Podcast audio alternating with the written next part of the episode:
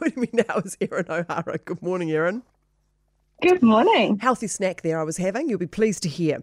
Right, Christmas can be quite a stressful time for a lot of people, um, but we really just kind of need to, you know, pull back on that stress somehow, don't we? We just we need to deal with the stress. We need to kick it, kick it to the curb and enjoy the festive season.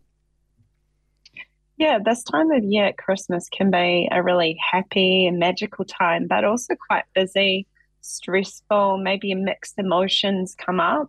And at this time of year, some of the main stresses for a lot of people can be feeling really overwhelmed with how much you've got to do, maybe struggling financially with the financial crisis, and maybe got lots of output of cash flow and you're worrying about that and staying up all night worrying about money um, maybe missing someone that has passed away.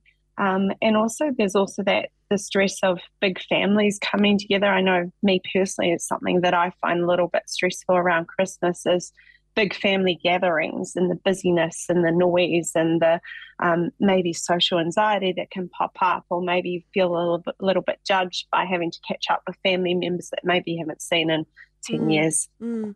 And that can bring a lot of stress for some people as well. Yeah, and, and relationships are really tricky sometimes at this time of the year. I was reading yesterday or the day before that apparently the 11th of December is the most common day for re- relationships to break up. So today is not the day to, you know, leave the dishes on the bench or anything. Erin, today's the day to say thank you and be a lovely partner. That. I was reading that as well, and I was like, "Wow, it's the 11th of December today. It's one of the the, the most breakups ever in the year is today. I, don't, I don't know so, how they measure that, but um, but apparently these few weeks, as as often as the case, you're getting to the end of the year, you're reflecting on the year, you're thinking about the year ahead, you're thinking about your relationship. I suppose it kind of makes sense, doesn't it? And I think also if people are feeling a bit tired, a little bit stressed, you also can be a little bit more snappy and reactive.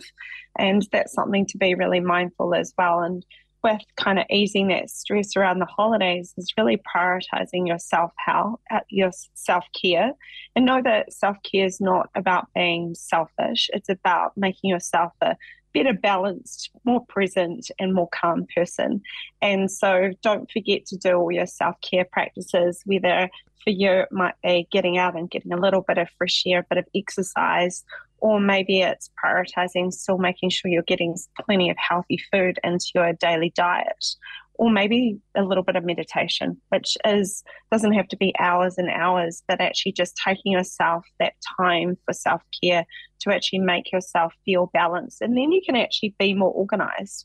And the more that you work on your self-care the more you can actually then get through your to do list of all those things that you've got to do. And actually, write down your to do list is actually helpful for um, managing your stress as well, getting rid of that mental load that you're trying to remember of all the things you've got to do.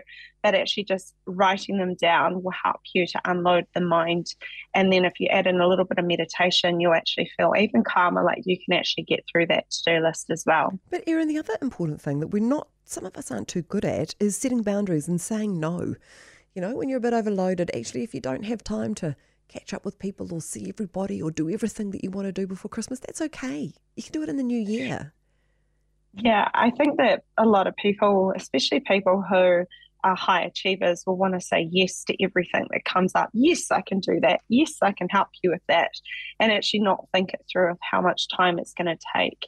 And just know that it's okay to say no if you are feeling overloaded and set boundaries for yourself of knowing that how much have you got to get done? Have you got time for doing that? And actually know that there's plenty of time to get things done in the new year. If it's not a priority to do it this side of Christmas, then why put extra pressure on yourself as well? And ask for help. Delegate, dele- right? Delegating, yeah. Delegating is super helpful for your to do list. And even on Christmas Day, is knowing that you don't have to do everything. You can actually get your family members to help you delegate out some of the cooking, some of the cleaning, get somebody, if you're hosting Christmas, maybe get someone else over to help you clean your house and get it organized for the Christmas day.